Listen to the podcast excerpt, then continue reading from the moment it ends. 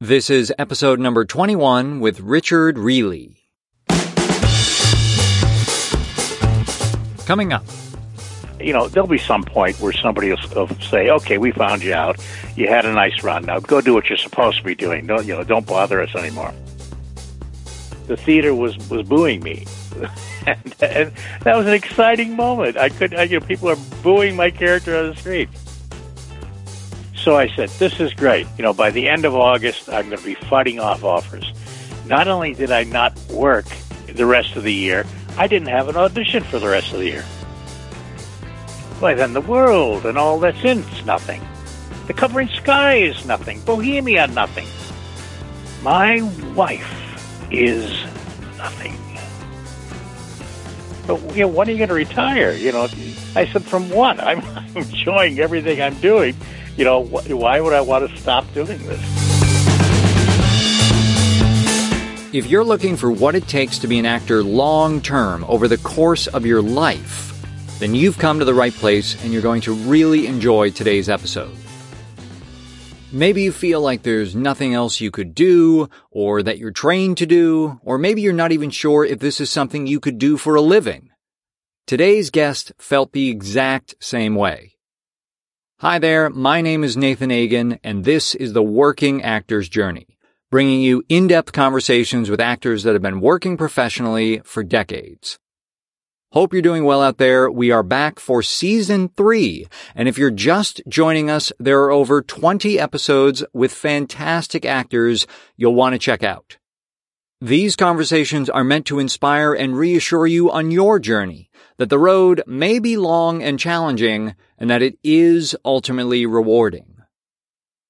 Today on the show is the actor Richard Riehle. And he had those same ideas and thoughts that I mentioned up top, and yet, after a nearly 50 year career, he's still going. With 400 plus on-screen credits to his name, plus years and years of regional theater, he is truly a working actor. In fact, he's got over a dozen on-screen credits in various stages of production right now, and he's currently rehearsing for the stage adaptation of Key Largo at the Geffen Playhouse in Los Angeles. The show stars Andy Garcia and opens in early November, so get your tickets now. You've probably seen Richard in dozens of things, with very memorable parts in the films Glory, The Fugitive, Office Space, and Casino, as well as appearances on Modern Family, Grounded for Life, and Black-ish. And of course, that doesn't even touch on the decades of regional theater Richard did before he even started working on camera. So in today's episode, Richard and I cover how he was open to whatever possibilities came along, literally saying things like, yeah, I guess I can do that. How he saw being an actor as a job. It was what he did to put money on the table. How people can really depend and rely on him how he does the audition and then walks away, why it sometimes feels like he's starting all over, and why certain projects that he was excited about didn't end up working out. Richard was willing to do whatever was needed. He truly has that can do attitude. And he's no stranger to putting in the work you'll hear a great story from before he was an actor of what he needed to do to stay warm on the job in the freezing Wisconsin winters. Richard even shares how he works on Shakespeare with a speech from The Winter's Tale, so don't miss that. Now, if you're enjoying these episodes, I want to let you know you can also become a premium member of the show, and there are a number of different perks, including bonus episodes, exclusive opportunities, and more. Members can hear additional conversations with past guests Robert Pine, Don Diduick, and Reed Birney. Plus, there will soon be an episode with Richard, including two behind the scenes stories of working on the films Rooster Cogburn with John Wayne and Katharine Hepburn and Casino with Scorsese, De Niro, and Pesci. You can head to workingactorsjourney.com slash premium to find out more. A special shout out to our members at the co-star level or higher, Adam, Jeff, Robert, Ken, and Ralph thrilled that you all are members. And in fact, it was Jeff who connected me with today's guest, Richard. They were at the University of Minnesota at the same time. So I guess that's another bonus of membership. And a special thank you to Jeff for doing that. I also want to mention a new project from one of our past guests. It's called Working.Actor, and it was co-founded by Ben Whitehair, who you'll hear in episode number 11.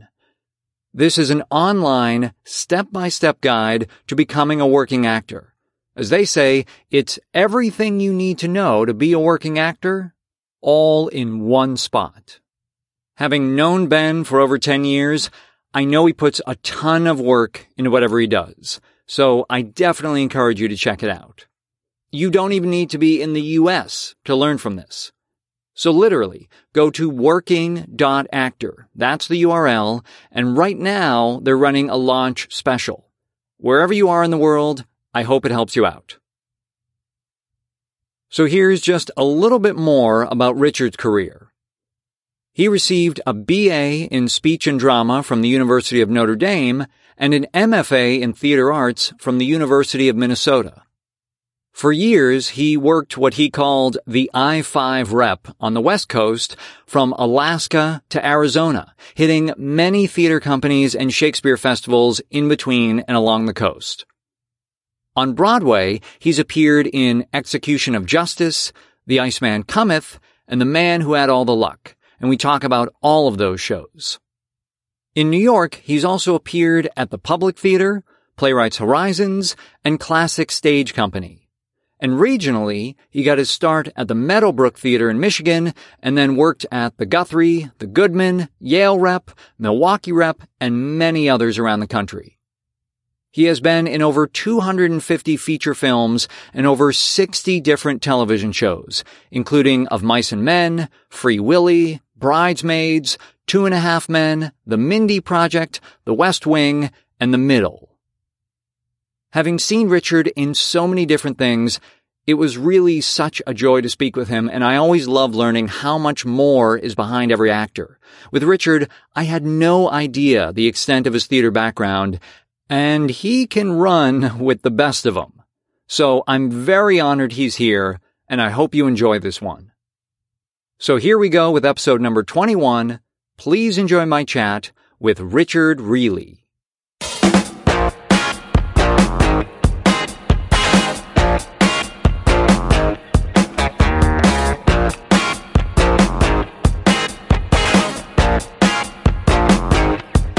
Tomorrow I'm do I'm doing this uh, strange sort of thing where uh, it, it's like uh, uh, an audio blog, but we're going to be walking around with iPads, I guess, because uh, they want to pick up the noise of of of the action that's taking place. Okay.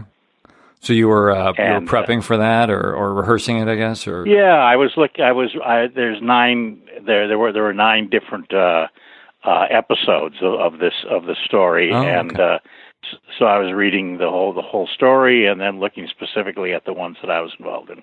So there there is no there is no time off for you, Richard, with all with how much you work. I, I I try not to not to leave any, and in fact that was uh, that's sort of how uh, that was the final blow in in uh, uh, the relationship that I had when I came out here in Los Angeles. My uh, uh, my girlfriend wanted to go on a, on a vacation. I said, I can't leave. I've got this, this, and this coming up. And she said, Well, I'm going to, I'm going to Switzerland. Goodbye. that was it. well, yeah, you know, it's uh, life. Life gives you those choices, and you just have to figure out what, what yeah. you want, what you want to do in those moments. Um, exactly. But uh, all right, well. Uh, hopefully, hopefully, no regrets. That's that's. I guess that's what they always say is that uh, you know no, you, make, you made the right choice, right? Yeah. Yeah, yeah.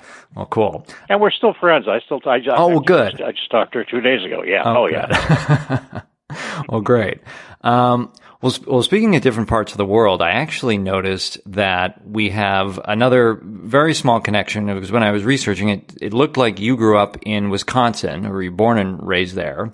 And I, well, I was indeed. And Menomonee Falls. Yeah. Okay, and that's in. I hope I'm. I you know I know there's a lot of Native American uh, names and and influence names up there. So I hope I'm pronouncing is it is it Waukesha County?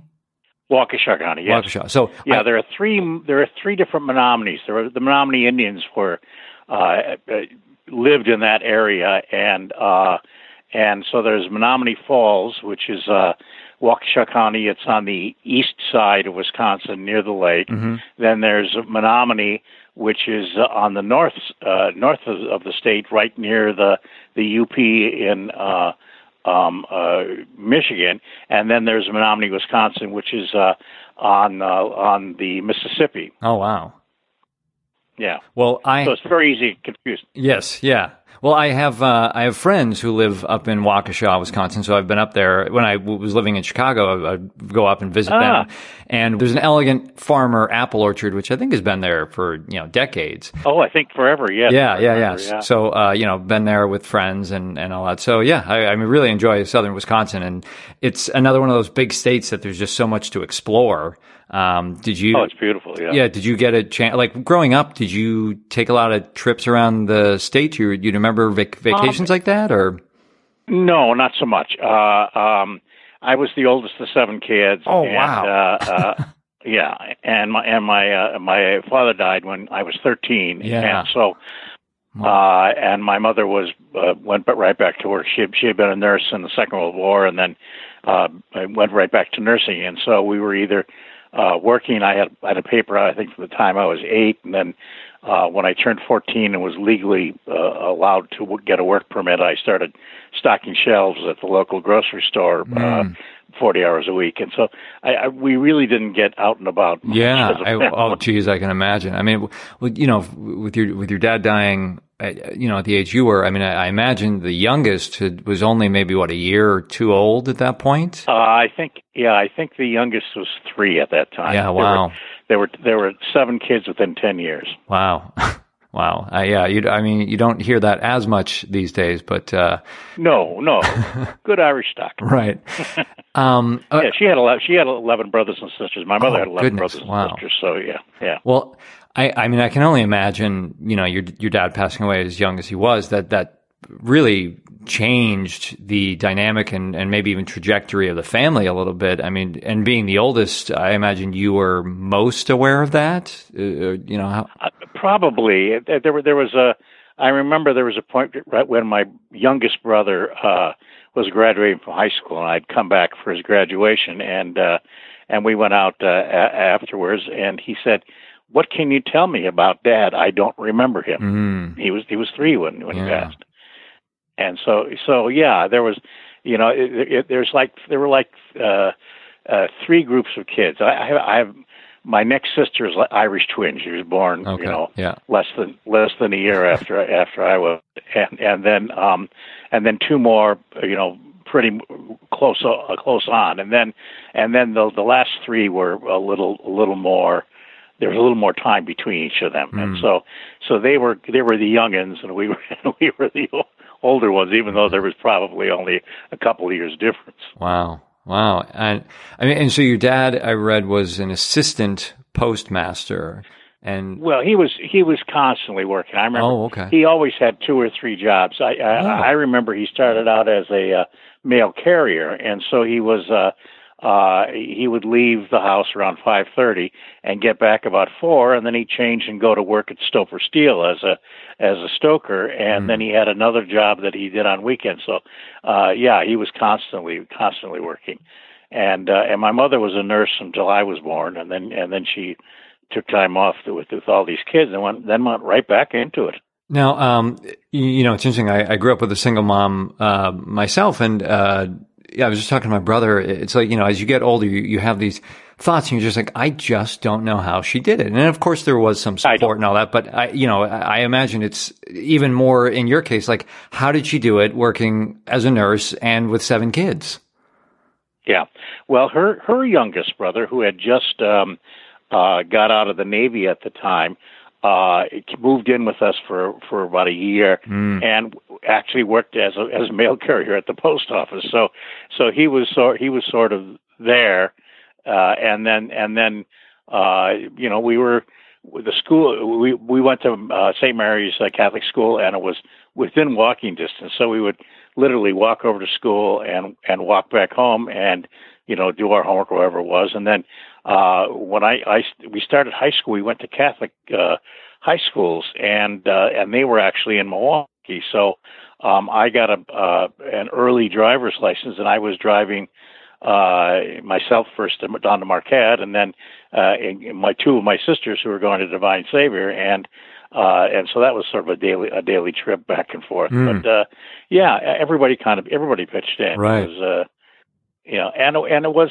it was a different time. I mean, there were. Uh, I was trying to remember uh, uh, on our block. I think there were like five widows. Oh, gee. Uh, wow. And and and and a ton of kids. I mean, there were a zillion kids on that block, and so everybody, you know, everybody looked out for everybody else. Right, I mean, there was right. never any question. Yeah, yeah. no, that's well. I mean, it's great that, that there was that kind of almost.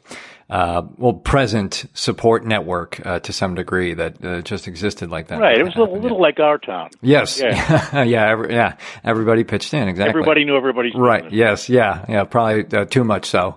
Um, well, Maybe. So, uh, all of your siblings, uh, I mean, are any of them, did, did they go artistic routes as well or, or different? No, know? none of them. Really? No, okay. No, I, yeah, no, my, uh, my youngest brother had just retired, uh, in, in December and he was, a a VP at a bank. He had a very interesting story. His story is more interesting than mine, but, uh, he he was a CPA. He worked at one of the one of the breweries in Milwaukee, and then was looking you know looking for a, a job, and he got headhunted by this guy that he I don't know how he met him exactly. Who was the head of uh, Bank One, and and the guy wanted him to be his driver, but he wanted somebody that understood uh finances and that he could bounce ideas mm, off of okay, while he was driving and he, he along the way he he sent him to this defensive driving school because at that time he was afraid they might get you know he might robbed or oh. kidnapped or whatever and and so and so after after a few years uh, the guy said to him look this is a waste of your time now uh, what do you want to do and he said well i'd be i would be interested in financing businesses and he says, okay, I've, I've got a friend uh, that has several banks up in northern Wisconsin. Um, and I think he'd be, he'd love to have someone like you doing this. Let me give him a call. And so he was so suddenly he found himself up in West Bend as the, as the VP for, uh, uh, business uh, financing wow. there, and and did that up until. But that's the thing. I they, and my another sister uh, was a, a CFO for um, Children's Hospital in Seattle. Oh yeah. Uh, another sister is a is an executive secretary for a patent office in Milwaukee. Uh, a brother is a um, uh, uh, I don't know he was a troubleshooter for for a bank in Arizona, and uh, he was brilliant. I mean, he could he was on the phone on the line all the time, answering questions and solving problems that I couldn't even fathom what what they were asking him. Wow. And uh, you know, but none of them none of them were in the in the arts. Interesting. And they and when my youngest brother retired, uh, as each of them had along along the way as they were getting ready to retire, said, "But you know, when are you going to retire?" Yep. You know, I said, "From what? I'm enjoying everything I'm doing. You know, wh- why would I want to stop doing this?" Yeah, yeah. I, you get to play pretend for a living. You know, what's what's to retire from? Exactly. so, but yeah, so as long as I can keep a roof over my head, right. I'm happy. no, uh, that is that is pretty funny. That uh, as the oldest, that you know, who, who knows when you'll retire, and all your younger siblings have uh, have decided to take a break. Exactly. Yeah. Well, uh, I mean, yeah, that is really fascinating that as the oldest and, and one of seven, that you're the one who pursued the arts. And so, yeah, I wanted to, to jump in there and figure out, was it in high school? Cause I know you went on to uh, Notre Dame, but did, did, did you have an idea in high school that you wanted to go into the arts or, or what led you to going to Notre Dame? That kind of, you know, where did that come in? No, it, it was it was totally by chance. I went to to Marquette University High School. I, I, I graduated from there. Then I went in the seminary for uh, three years. Oh wow! Uh, after which, yeah, after which uh, time, uh, you know, I I realized I didn't have a vocation, and I think they did sort of the same point. And and so they said, look, we can get you into uh, two schools. We can get you into Marquette University here in Milwaukee, or we can get you into Notre Dame. You know, uh, we, you know, and so I said, you know, I think I'd like to get away from Milwaukee. Sure, yeah. And so, yeah, so they got me in Notre Dame. It, this was uh, oh gosh, this was the the early '60s, and um, uh, everything was the space uh, race and all that. So mm-hmm. I thought, well, maybe I'll study engineering for no reason. I mean, I, I had no no talent in that in that area. Well, what were and, and it showed it. What was the uh, what were the interests or uh, your aptitudes in high school? Did you excel in any particular things or sports or anything like that? I was I was pretty good. I I was pretty good in English. I I, I ended up uh, uh, uh taking AP AP English uh, test and, and got and so I got an AP English when I went to Notre Dame. I also got AP in, uh, in German uh, and uh, and was was had a pretty good uh, feel for that language. And um, uh, but that was about it, right? You know, not you know I I I like to read, and so I read all sorts of stuff, but uh, uh, I, I didn't really have any talents and uh, hmm. that I can think of, you know, yeah, yeah, anything yeah. like that. Certainly not in in in organic chemistry or calculus right, right. or any of the stuff that I needed to take and uh, and so I and so I got there and I almost flunked out freshman year, oh, and geez. I said I, I can't do that. And uh, but uh, I was taking this five credit German course and acing it, and it was being taught by the by the head of the department. And he said, "Well, are you in the sophomore year abroad program?" And I said, "No." And he said, "Well, you, uh, I, I said I could be." And he said, "Well, you have to be a German major." I said, "Sign me up." And so uh, I so so I spent my sophomore year in in Austria. We wow. went um, to Salzburg and had an eight week intensive, which was six days a week. Uh, uh, uh, nothing but German, uh, living it, uh, yep, talking sure. it, uh, taking classes, and uh, that was great. And at night we would go in to uh, uh, see projects that were being done as part of their Mozarteum, which they they have this Mozart festival every year there in Salzburg, and then um, and then we went to the University of Innsbruck, and I was there for two semesters. And at the end, almost everybody was, you know, jumping on the boat back to uh, uh, to the U.S. And uh, but this guy that I had been rooming with had been had been in Austria as an AFS student, and so he he said, "Listen, I'm going to visit the people that I I lived with when I was in Austria. It's this tiny town called Breitenfeld in in Ostösterreich, and um,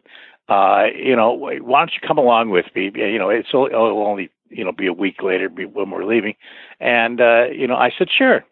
So we went to Breitenfeld and, um, and there, the son, uh, the son of the farmer that he, it was a farm. Mm-hmm. I mean, and it, it literally was, uh, was one street with about six or eight farms on each side and a, and a Gasthof at the end of, of the T. And, uh, and and if you went up the street, you would go up the hill, and that's where the church was. And um, and so they said, look, uh, our son has got to spend his summer at the university uh, uh, doing doing the farming. We need somebody, you know, to to do whatever fa- whatever farm work needs to be done. Mm-hmm. It, can either of you stay? And uh, uh, my buddy couldn't stay, but I said, why not? and so so for about three months, I was I, I I lived on this farm in a town of about 400 people.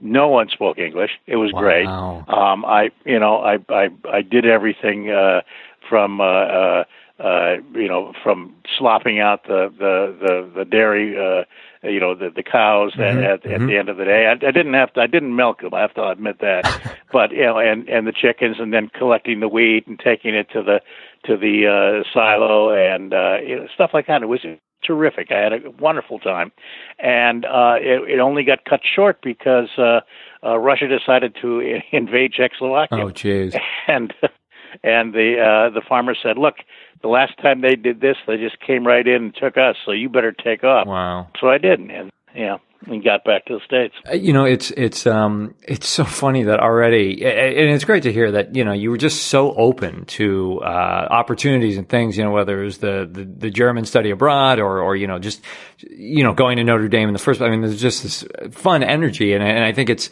admirable of just someone being so open to sure sounds great and just being in the moment Um, and and I'm and I and I love that you brought up the AFS, the American it's American Field Service, I believe, because there was actually I think so. Yeah, yeah there was yeah. another guest, uh, Jeffrey Wade, who um, he went to Italy. Uh, I think either oh, right nice. after high school or something like that, and it was the first time I had learned about it. But it's such a cool program, and it's still going on today, and and all that. So it's uh, yeah, it's so. it's it's very cool to you know hear people's uh, different connections and stories.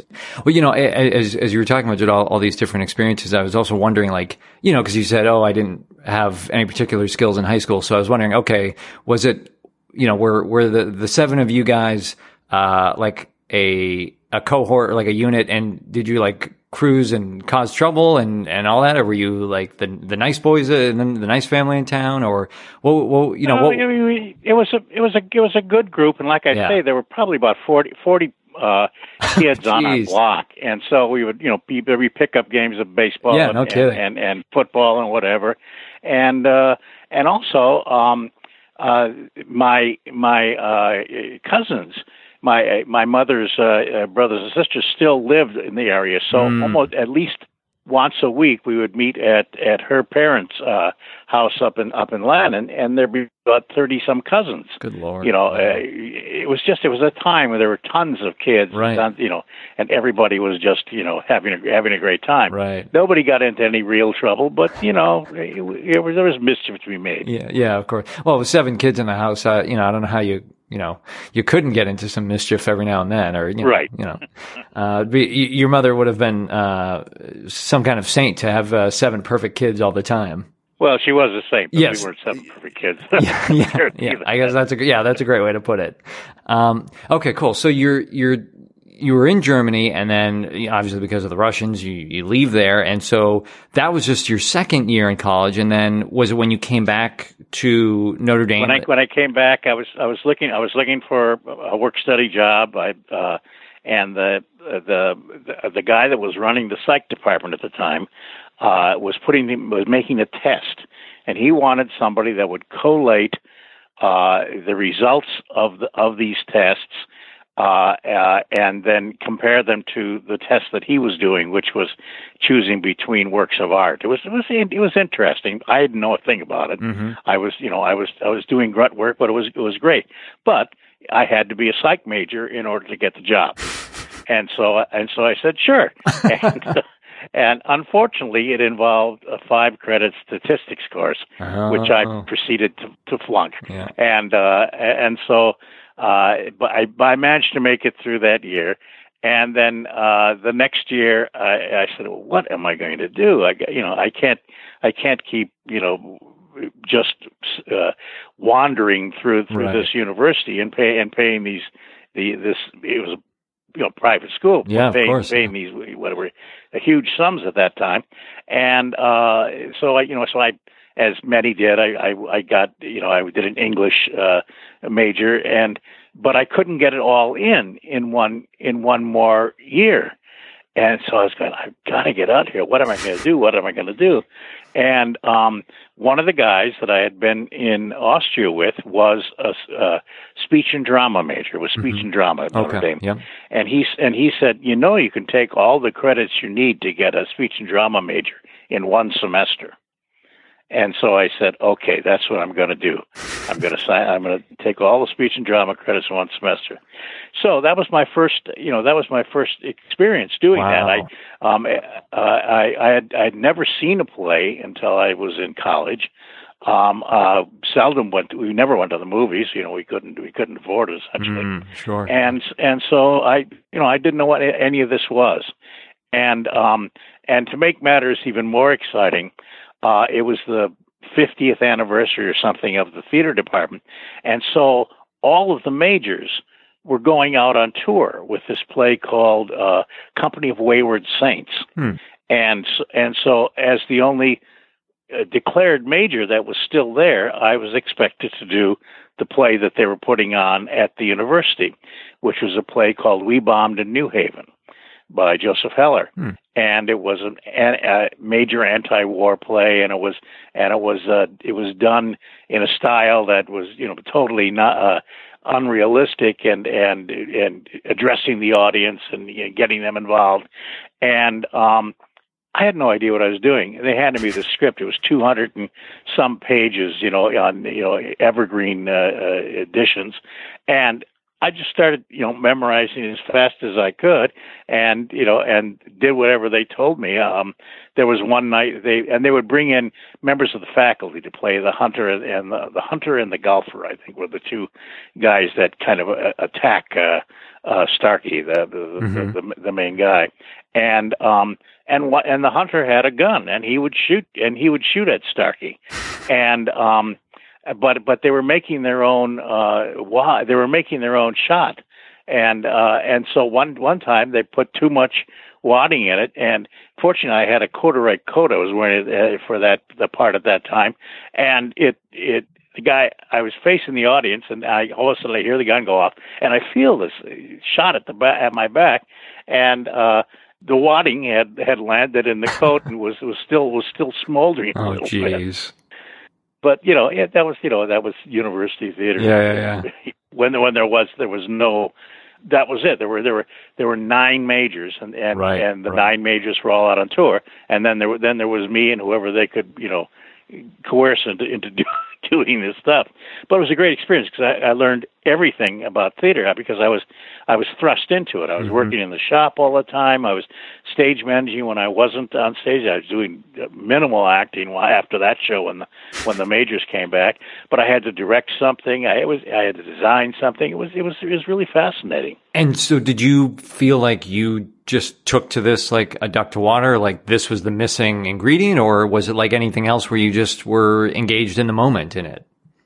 It was no. It was. I. It was just. It was. It was interesting. I. I loved every bit of it. I. I. I didn't think it was something I could do for a living, but Mm-hmm. it was. It was. It was. It was. I really enjoyed it, and they. But they were happy enough. Evidently, I. I.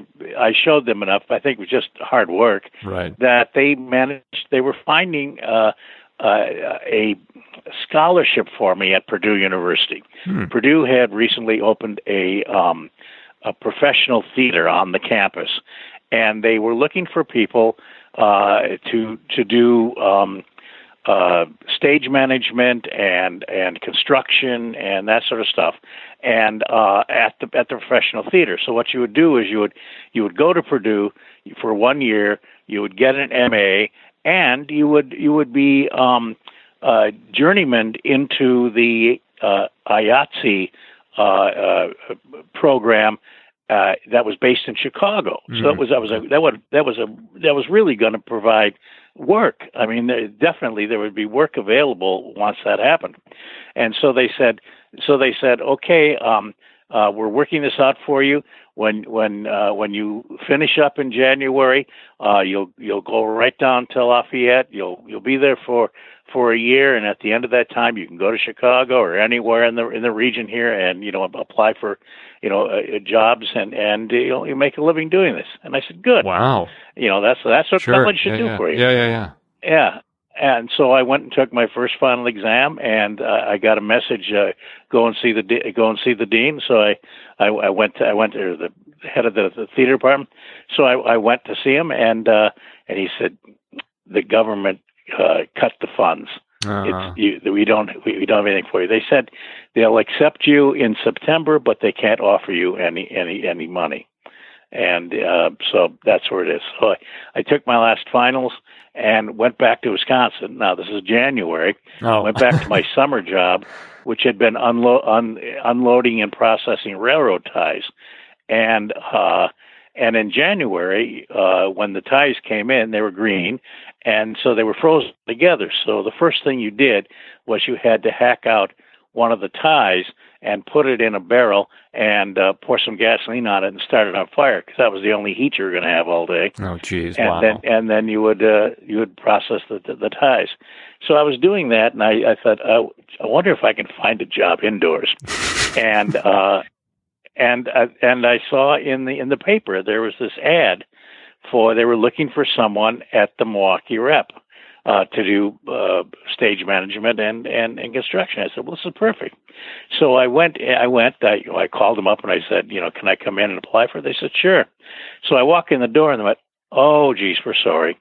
Uh, this is uh, uh, uh, this is only for minorities." uh, but you know, we've got a, this big show that's coming in, and we really could use another ASM. Would you be willing to come on and, and work as ASM? I said, sure, of course.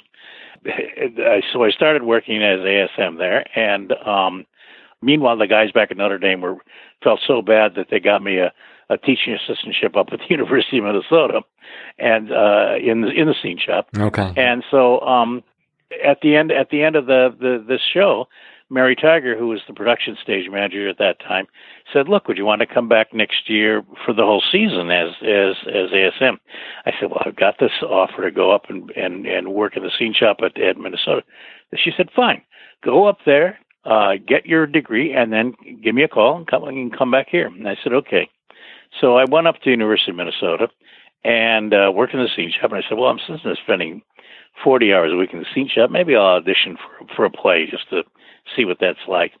And uh, this guy, uh, this graduate student, had written this play called "Bang Bang You're Dead" about um, Great Lakes Naval Base, mm-hmm. which is where, uh, a, a, which is where the Korean War vets were brought back, and it was a hospital there too.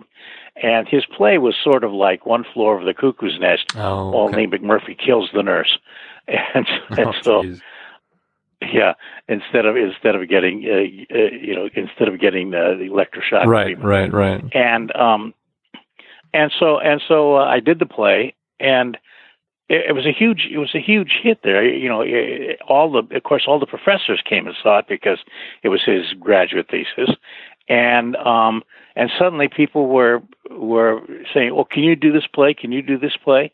And so and so I would be I would be acting in all these in all these plays while I was taking classes, while I was working at the uh, at the scene shop, and uh, you know, and it was it, it was a very it was an exciting time, and um, and they uh, submitted me for uh, for a McKnight fellowship, which I didn't get, but again, the the, the my advisor um, used to spend uh, six months each year uh, when he wasn't teaching at the university, uh, directing at the Meadowbrook Theater in Michigan. And he said, "Look, uh, you know, you can work at the, at the Guthrie anytime. Uh, why don't you why don't you uh, call Terry Kilburn up at the at the Meadowbrook Theater and and uh, and see if they've got any positions there." And so I got a, I got a job uh, there as um, uh, assistant stage manager in small roles, and uh, and then slight, got slightly larger roles over the years. I I, was, I worked there on and off for about six seasons. And you know, I'm I'm just so curious. You know, of course, there are certain stereotypes. You know, for the oldest, uh, you know, of a family, and and and maybe the expectations of the oldest and all that kind of stuff. But you know, the fact that you were just so, and, and I, and I say directionless in a good way, that you were just so open to things and so willing to try something new or try something different. Where, where do you think that came from or where did that start? Was that some, a quality that you always had that you were just so open to things? Because of course, a lot of people, you know, may feel like, well, this is the thing I want to do and I want to, you know, go down all these avenues and pursue this to the nth degree as far as I can. But you just seemed so open. And I mean, it seems to have worked for you uh, in a number of ways.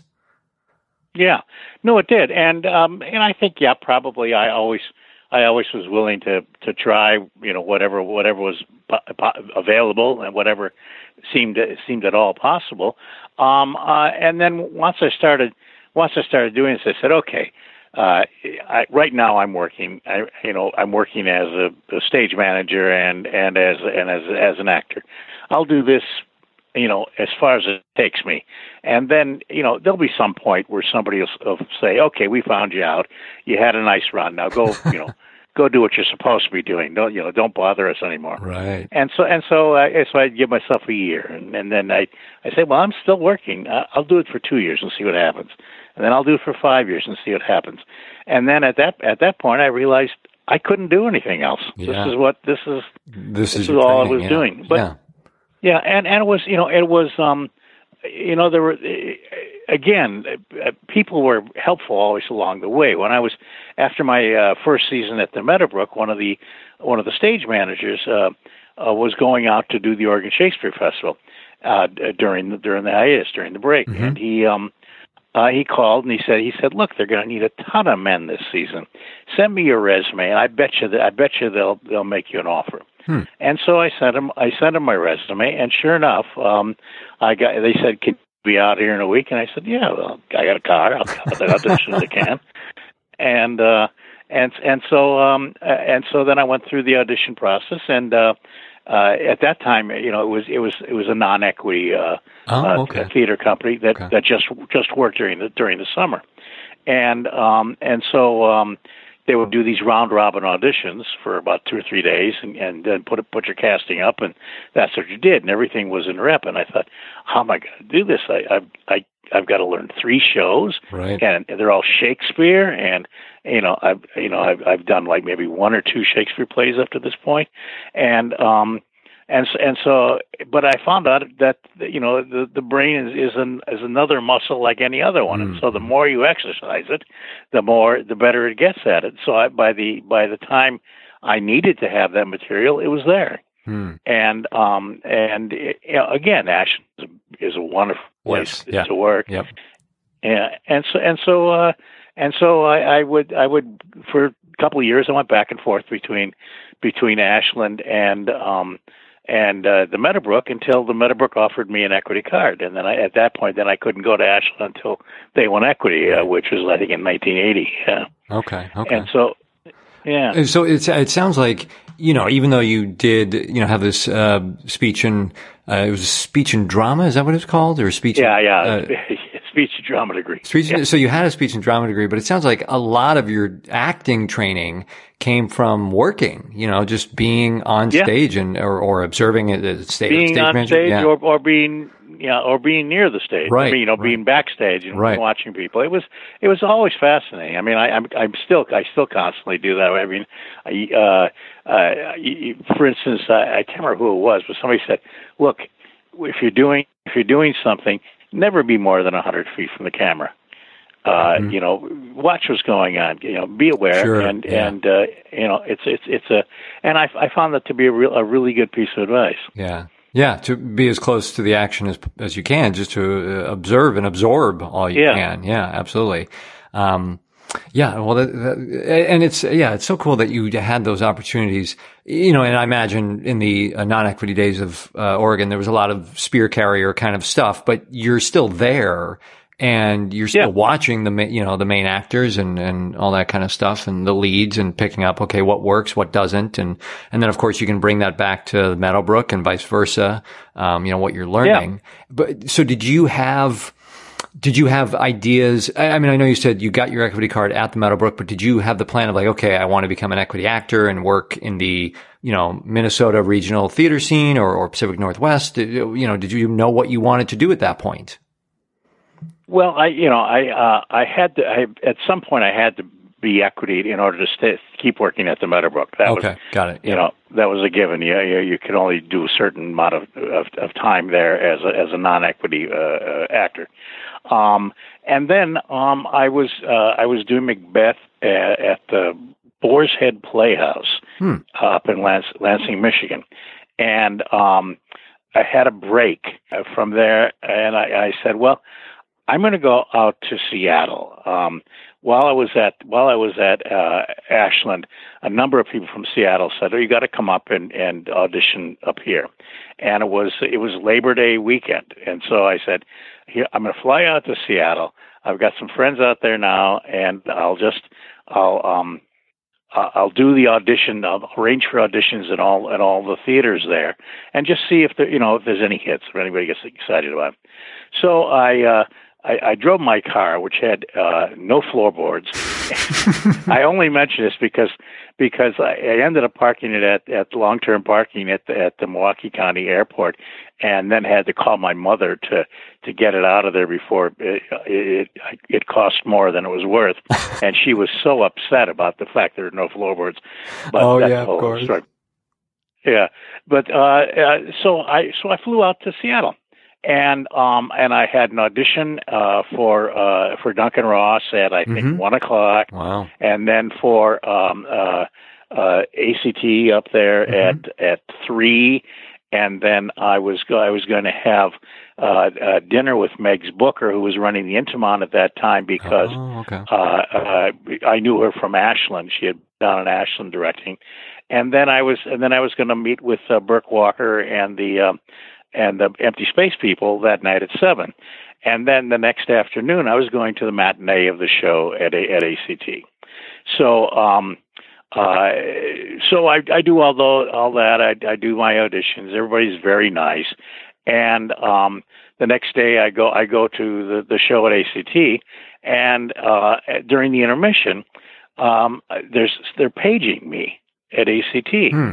And so and so I, I go to the box office and I say yeah, somebody I, is, is calling my name, and they said, "Oh yeah, we have a phone call for you. Can you call Megs Booker right away?"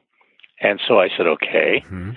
And so I call I called Megs, and she said, she said, uh, you know, what are you doing? I said, well, I, I'm I'm here at the here at the play, and she said, well, we just lost an actor. He went he went into the hospital. He has, uh, you know, he's not going to be able to do the show. We're we're rearranging the the roles, but we need somebody to pick Wow. up this uh, this this one this one small role uh, at the end. Is there any way that you can? We go into tech t- t- today. It's, it's tonight.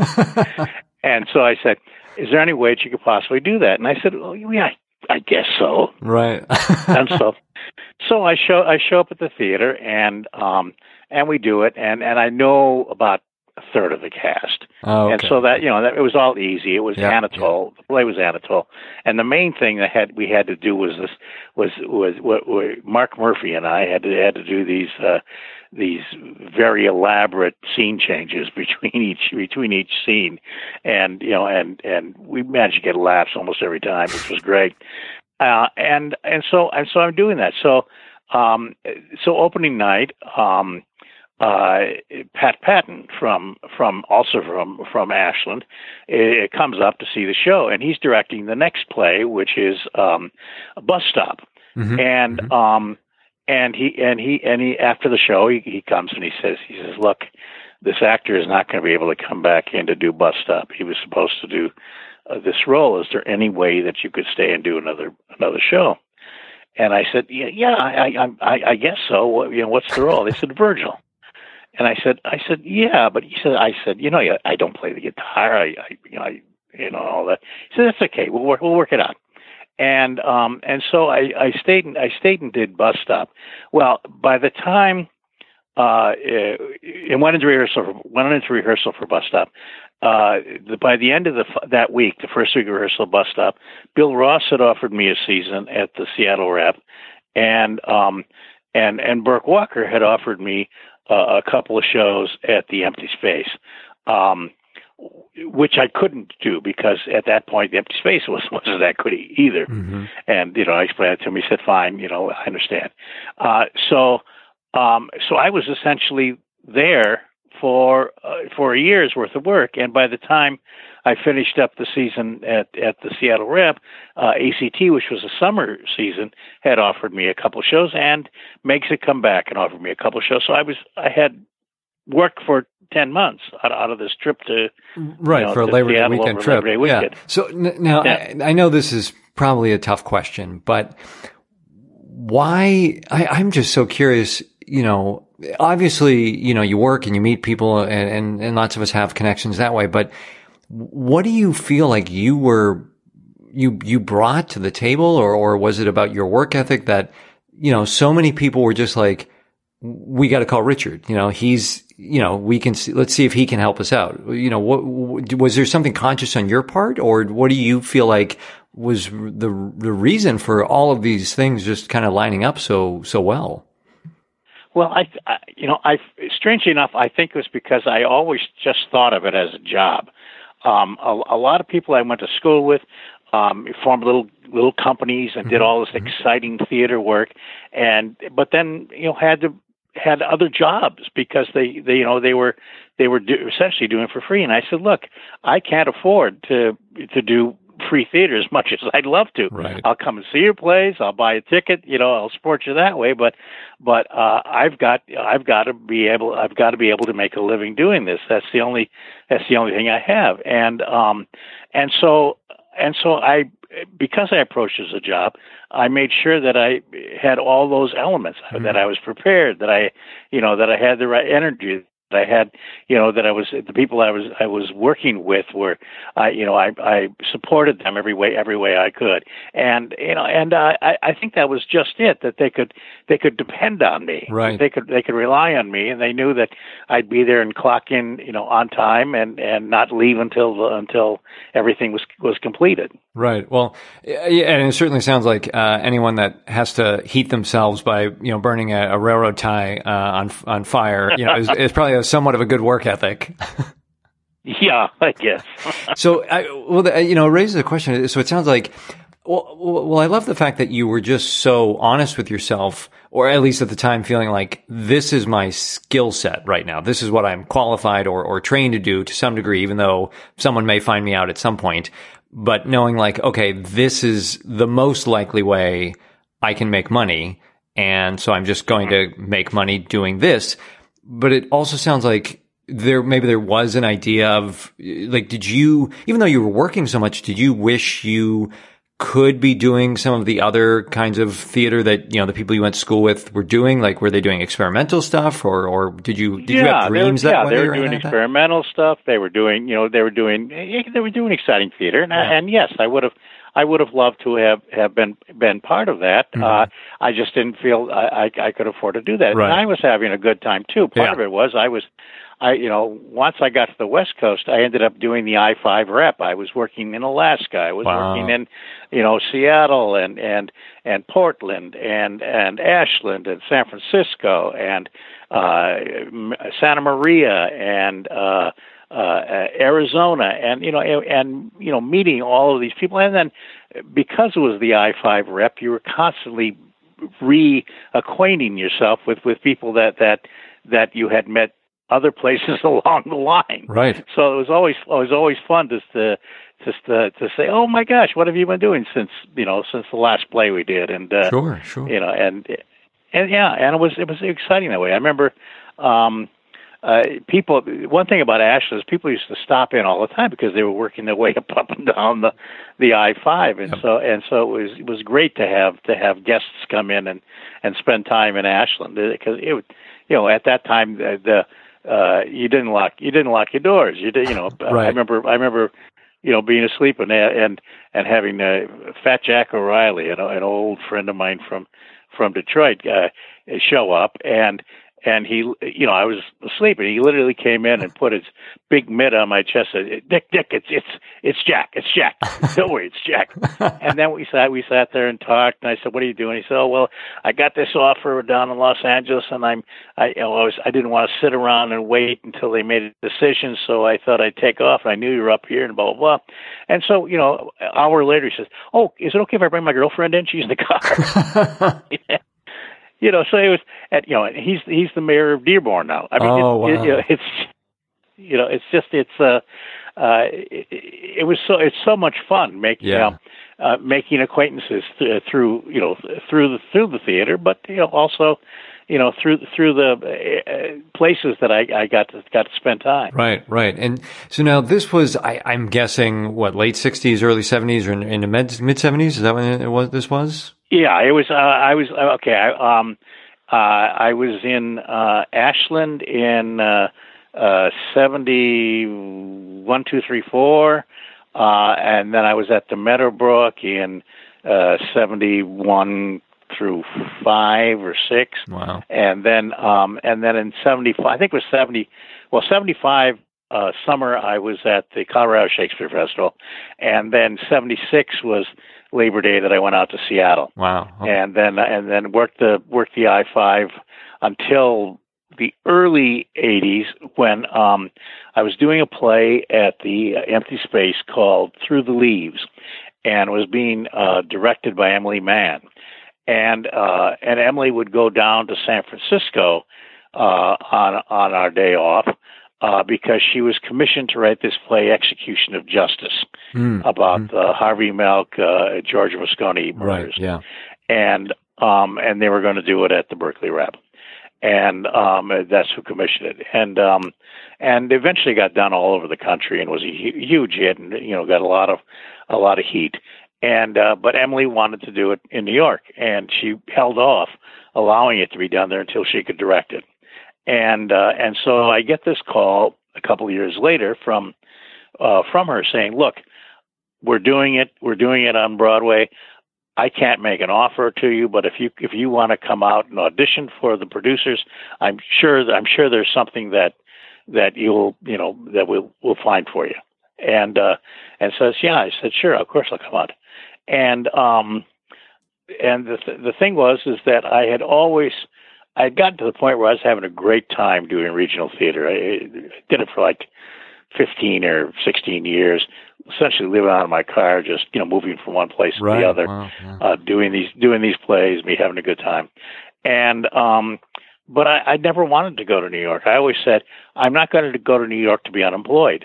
Mm, You know, if mhm. I if I have a job in New York, uh, you know, I'll certainly want to do do, do that, but but I you know, I don't I don't want to go and wait tables in New York. That's not that's not what I'm doing. And so I so I went out to so I went out. I did the audition. They cast me. Um, I um, I moved out to New York and um, and the play we rehearsed for four weeks and ran it for two and it, and they you know and they closed. It was a it was a wonderful play. It probably shouldn't have tried to open right on Broadway. It probably should have, you know, should have opened at the public and then moved. Mhm. It had already been done. It was it, all, all around the country. Been like 14 productions. Wow.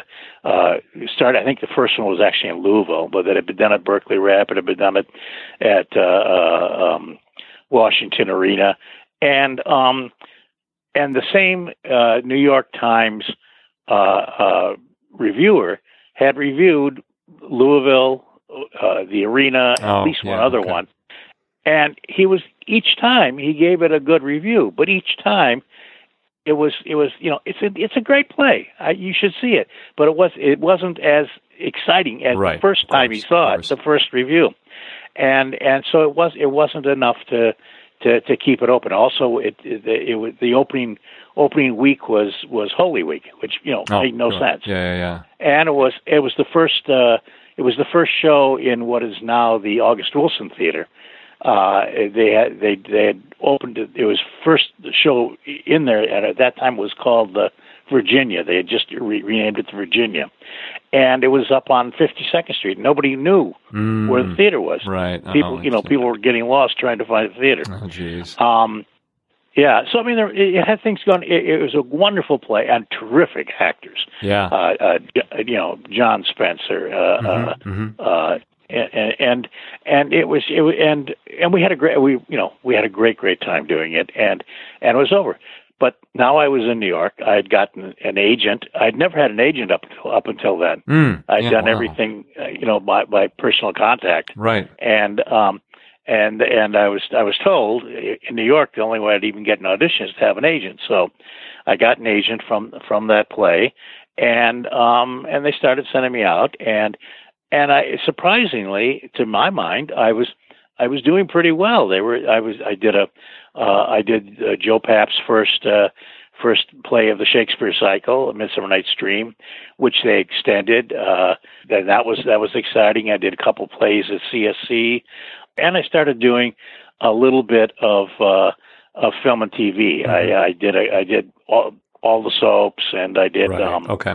uh, Black Rain, and uh, and then um, I was doing um, uh, a play up at the Yale Rep called Moon Over Miami by John Guare Sure. Yeah. yeah. and it's a it's a wonderful play. And um, and John, and when we finished the run, John said, "Look, uh, would you be willing to uh, not take another play for a month while I see if I can if we can bring this show into New York? I really think it's you know it's got that that going for it. And if not New York, I think I think the Miami." Uh, uh, Coconut Grove Playhouse in Miami is interested. Hmm. They might be interested in doing it, and so everybody said, "Sure, that'd be that you know that'd be terrific."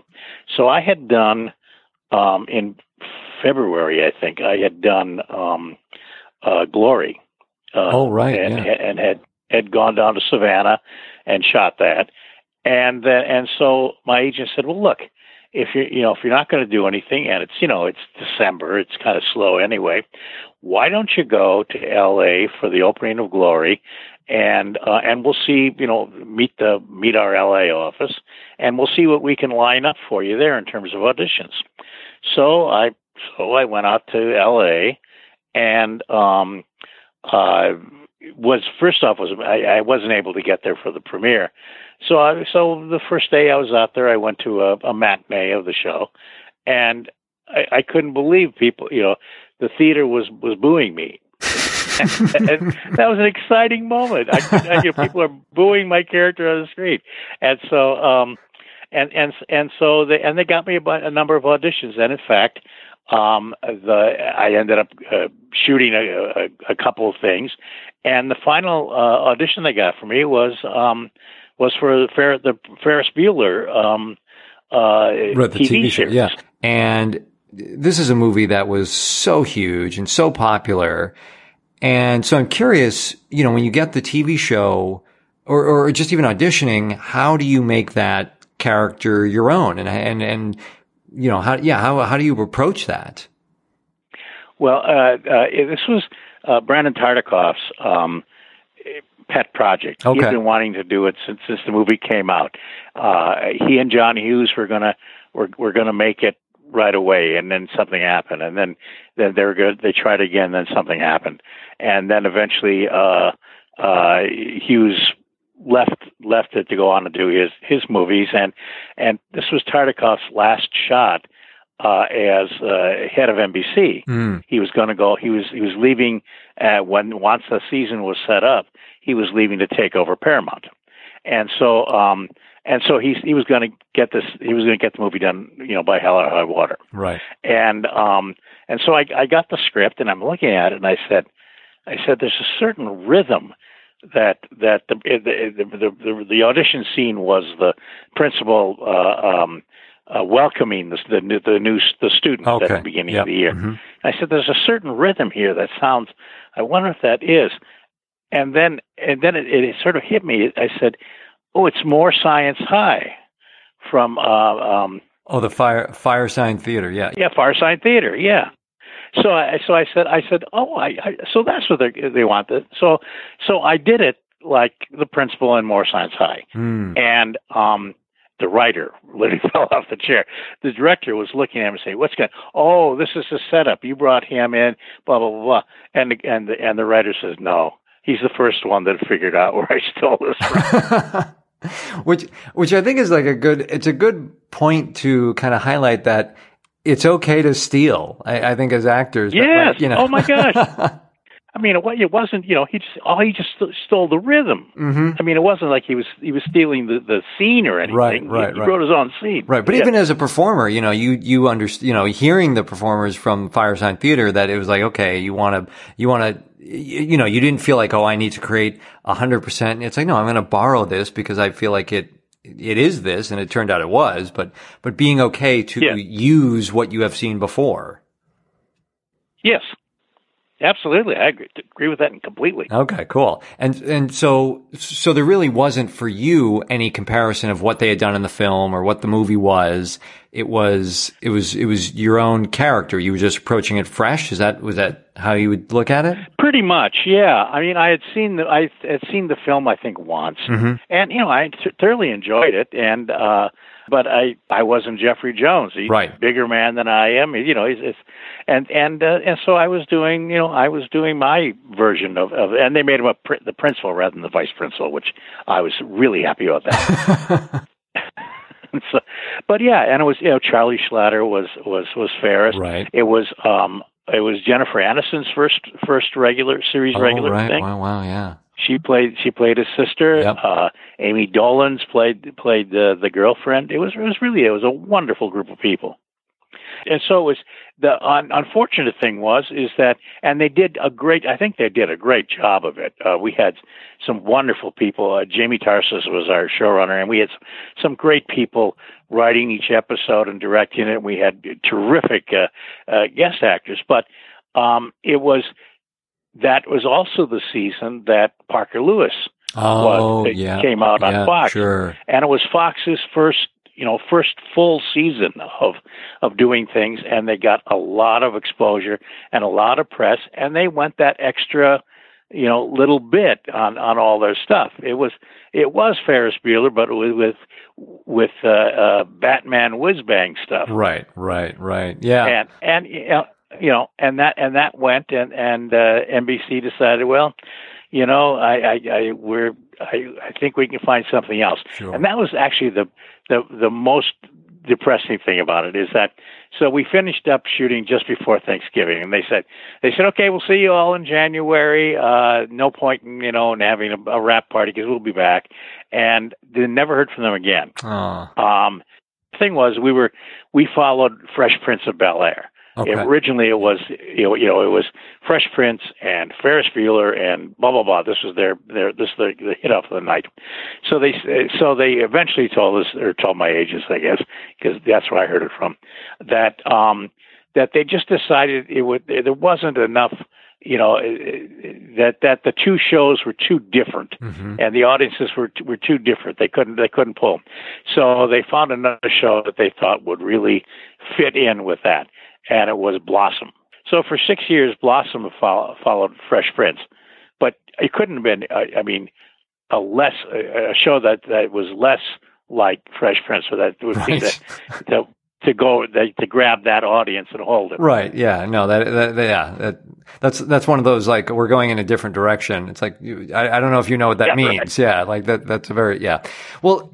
So, I mean, on some level, I feel like, uh, you know, here you are doing regional theater all over the place and being successful. And then all of a sudden you're a series regular on a, a major network following a, another major show. Like, did you feel like I've made it or I'm like, this, this is it or here, here it goes? Or, Well, yes and no. Yeah. Yes and no. Um, uh, actually, I went I went back to New York and uh, and uh, did a, a play that I was uh, had been committed to. We had done we had done the play. We had done a birthday party just before Oh, I came out Mhm. to L.A. and at CSC, and that was a whole thing of getting it done because Pinter was so upset with the original New York production, not the production so much, but the response to it Mm. that he never wanted it done in New York again.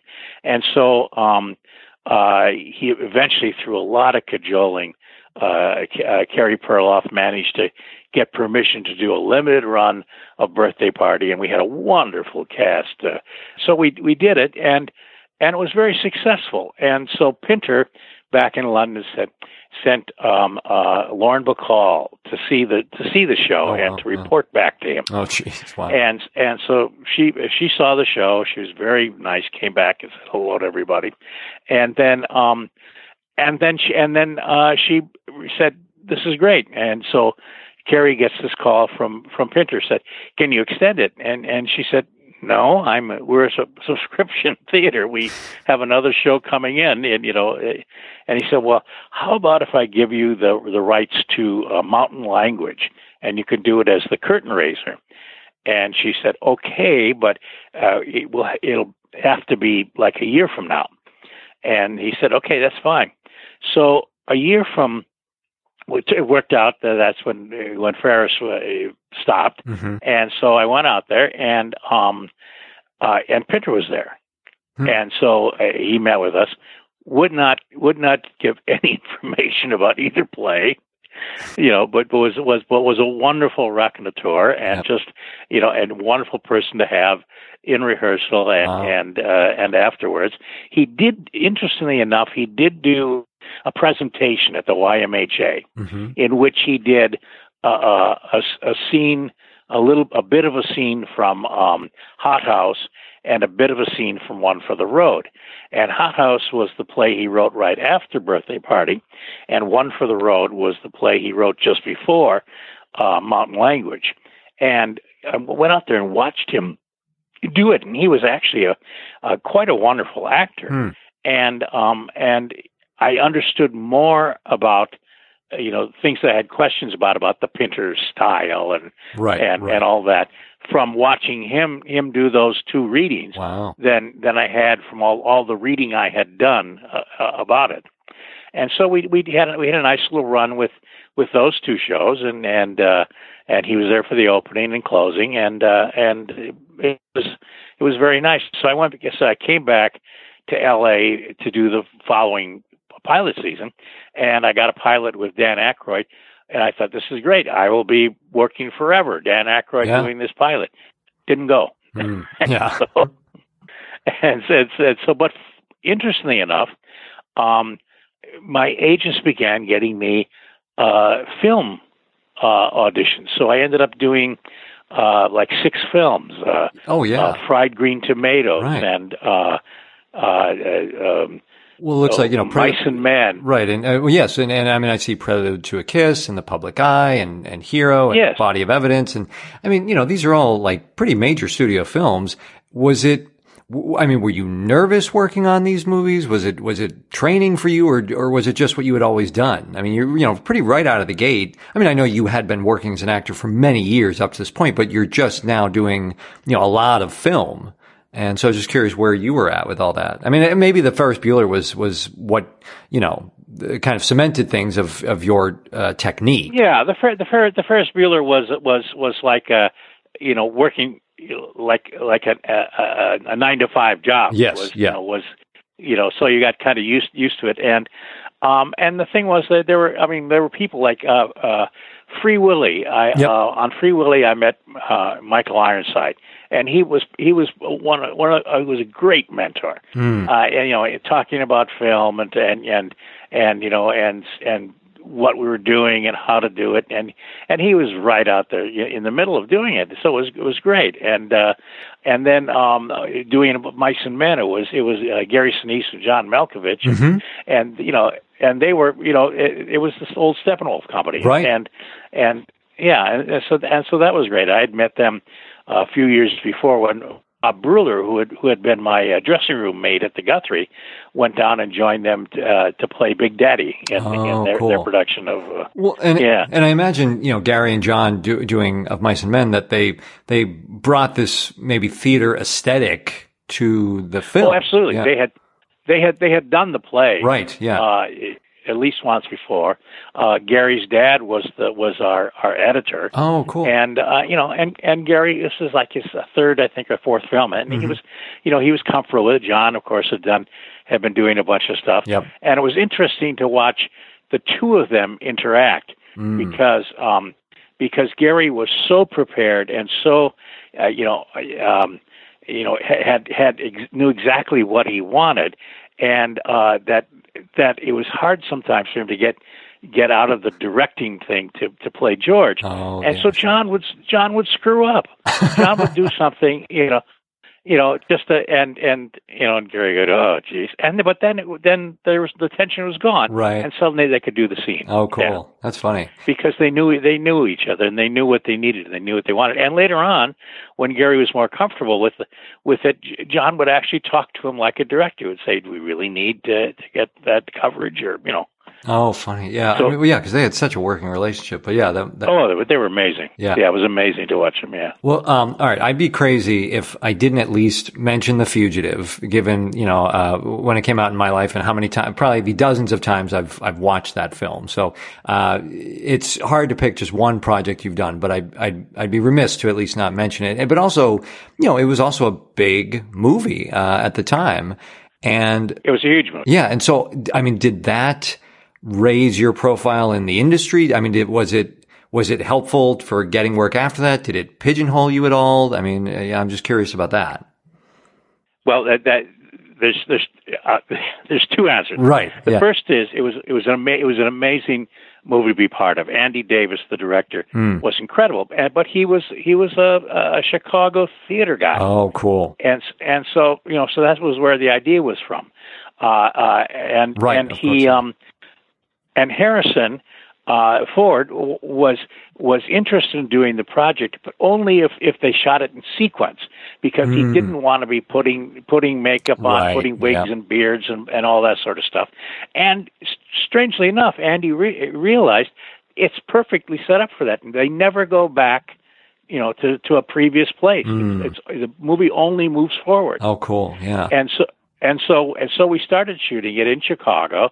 Uh, they shot the uh, the murder, they shot the trial, and and then uh, we put them on on the bus, and then they they flew us all down to Asheville, North Carolina, uh, where we sh- where there was a train, Mhm. and the guy was willing to, to to use his real train to do this, and um and it, and it was amazing. Uh, up to then, uh, Tommy hadn't shown up, uh, so it was it was it was Harrison. He's he's very quiet, but he was there all the time. And when uh, you had to climb into this bus, which was Mm. crushed, you know, in in thirty and forty degree weather, Gee. uh, and you know, to, and get behind the camera, and he was there every shot. I mean, behind camera and, and, Oh, doing, wow. and doing all that. Couldn't have been, you know, couldn't have been more supportive of ev- of of every of everyone. right. And uh, but but if he had anything, he would he would go through Andy. He would say he would say you know Andy, and then Andy would you know talk with him, and then he might make a change or he might not. You know, it was it was it was fine, and, and he and he was doing it. And the other thing was he was he was totally gung ho. I mean, he he wrecked his knee that uh, his, that still I'm sure it gives him trouble uh, running uh, it, it, uh, after he got out of the train Right. Yeah. run, running through running through the stuff with with the with the uh, uh, ankle uh, Right. The chains, Chains on, yeah. on it. Yeah. Yeah, and but he he couldn't have amazing. Well, so then so then Tommy shows up, and you're you have to be you have to be part of his process whether you whether you want to be or not. And it, it's not a bad thing. I mean, it's it's it's really wonderful. But he, you know, but uh, between shots, he say, "How much time we have?" And then they say, oh, "About two minutes." Say, "Okay, everybody, go up to my trailer." And it's not we did anything up there, but he just wanted everybody. He wanted, you know, be part of there. And then and he like he that that whole uh, uh, speech about uh, uh, you know The radius check and all every that. yeah. but yeah. he made that up because they told they told him to. I mean, they, they were they were trying to fill in stuff, you know, in order to get in order to get all of the equipment and all the people there, and and so and so and so uh, they had me, uh, you know, say, can you you know say something like along these lines and da da da, and it was was great. I Oh, mean, there was a real sense of everybody taking taking part in that, and and and so and so that was that was terrific. What they discovered then was that um, that was the story. The story was was Tommy and Harrison's characters. Mm. It was it was not originally as was written. It was it was uh, it was like the pilot episode, three three intermediate episodes, and then then the final episode Right. of, of the fugitive. And you know, and so and so there there was uh, right after he escapes uh, uh, from from the bus, uh, he gets picked up by a, a waitress. Hmm and um in in the original script and and he and, he, and she uh, she gets him a job as a as a dishwasher at the at the where she works. And the uh and the cook is, is uh, abusing her.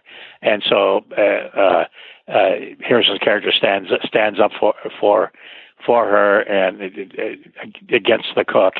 And then the cook sees his his his his face on the on the TV, and so he's got to run again.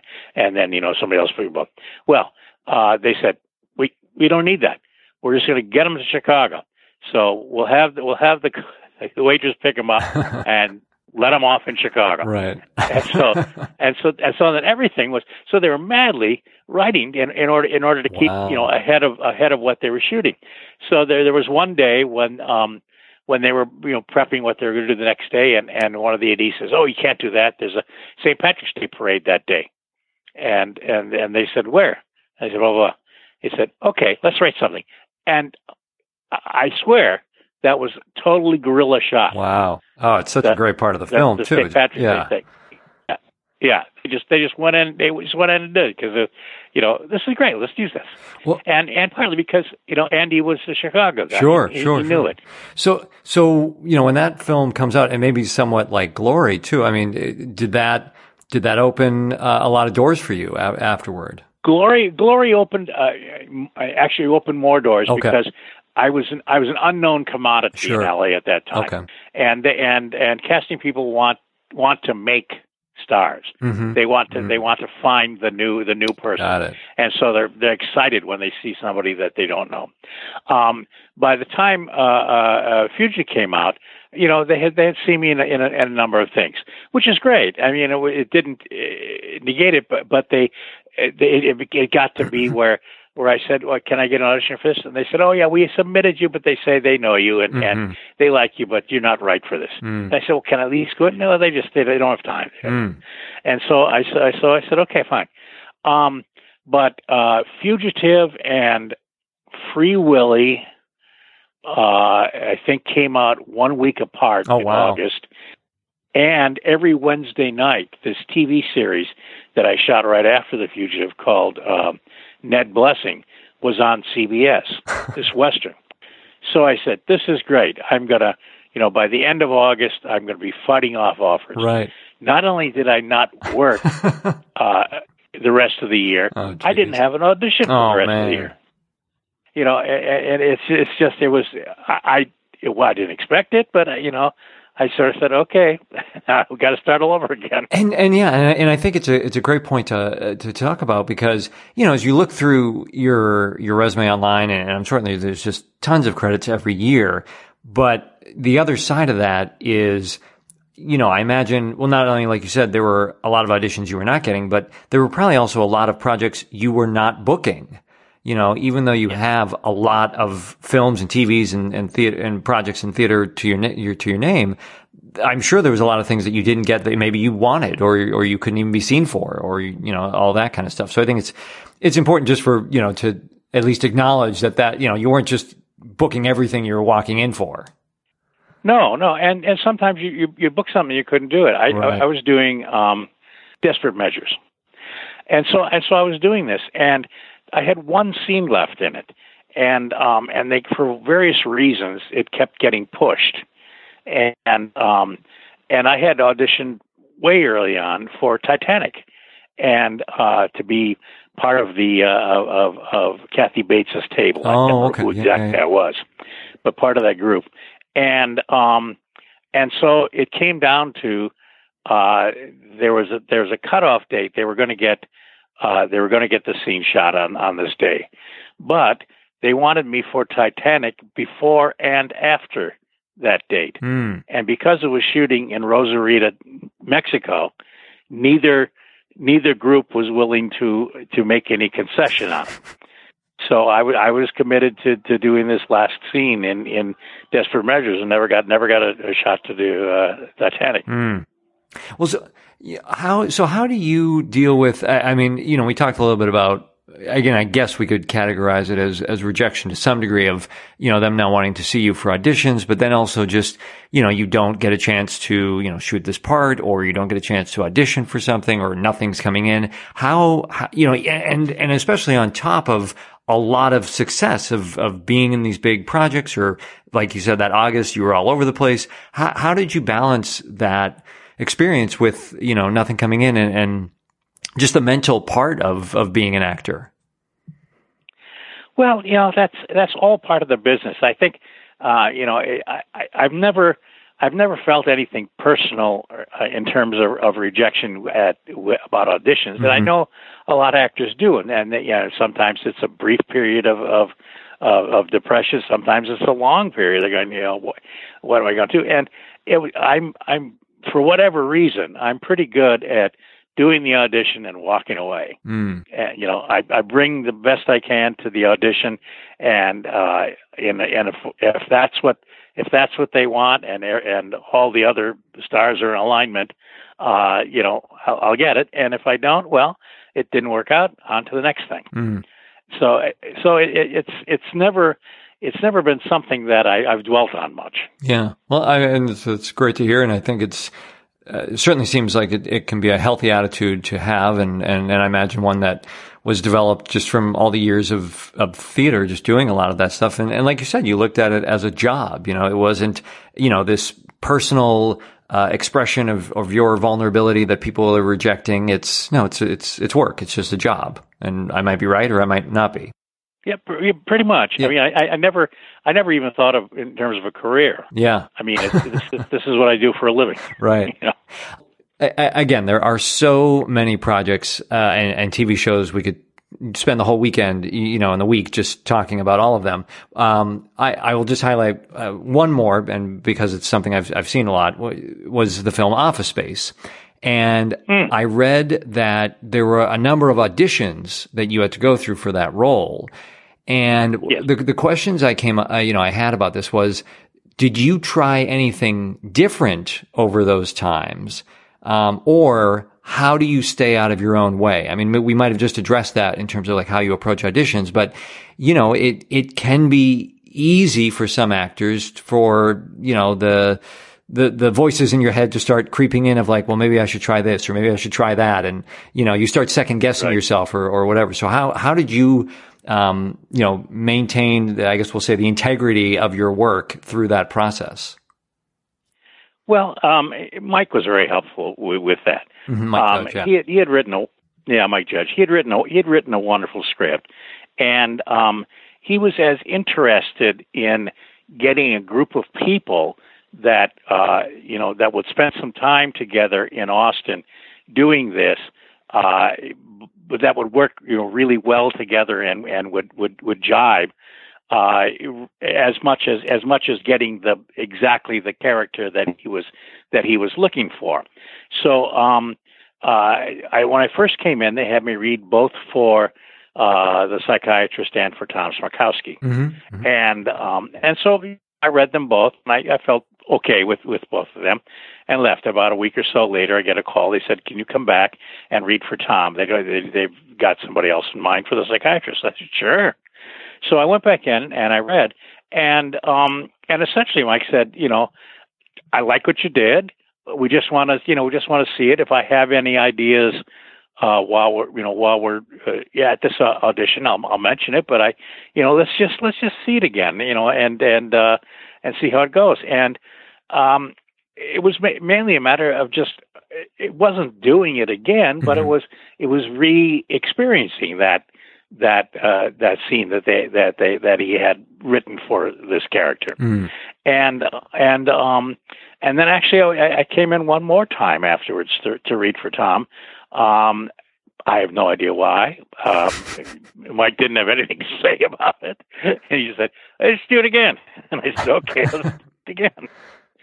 And but then he was it was he made a big point um, once he had once he had cast the the the film of of contacting people and saying, "Look, um, we're going to go down to Austin. It's my hometown. Uh, there's not going to be suits looking over our shoulders doing it. We're going to work hard. We're going to, and we're, we've got 29 days to shoot this thing, but we're going to have a good time. I'll show you places where my band used to play. I'll show you, you know, good places to eat, and we'll just, you know, we'll just have a great time. And that's what it was like. Mm. I mean, he couldn't have been a better host. And um and he did put together just an amazing cast of people. Again, not just incredible uh, comics as, as Right. they all are, Right. but really wonderful people. Oh, cool. You know, so so that was. So that was the exciting part about that. Yeah. Oh, that's great.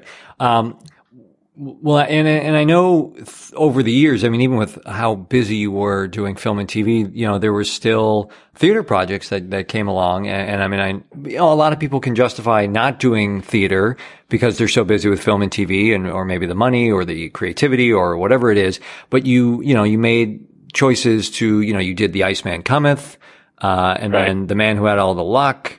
Uh, and so what, what were your decisions or what were you looking for at those points? And even I know more recently you did, uh, Straight White Men, um, Yes. play, which I saw at, at Steppenwolf in Chicago. Um, Yeah. and, and have, you know, there's a lot of things we could ask about that play, but, um, what was your, Yeah. what was your decision or, or, or desire to do those plays? And how did that come, come about? Well, well, I mean, I started out in theater, Right, and I love theater, and I've, I've I've always said when people ask uh, what are the differences that that theater is the actor's medium. Mhm, sure. Um, you know, once you go through the rehearsal process and, and the show is open, it's up to you and the audience and that communication.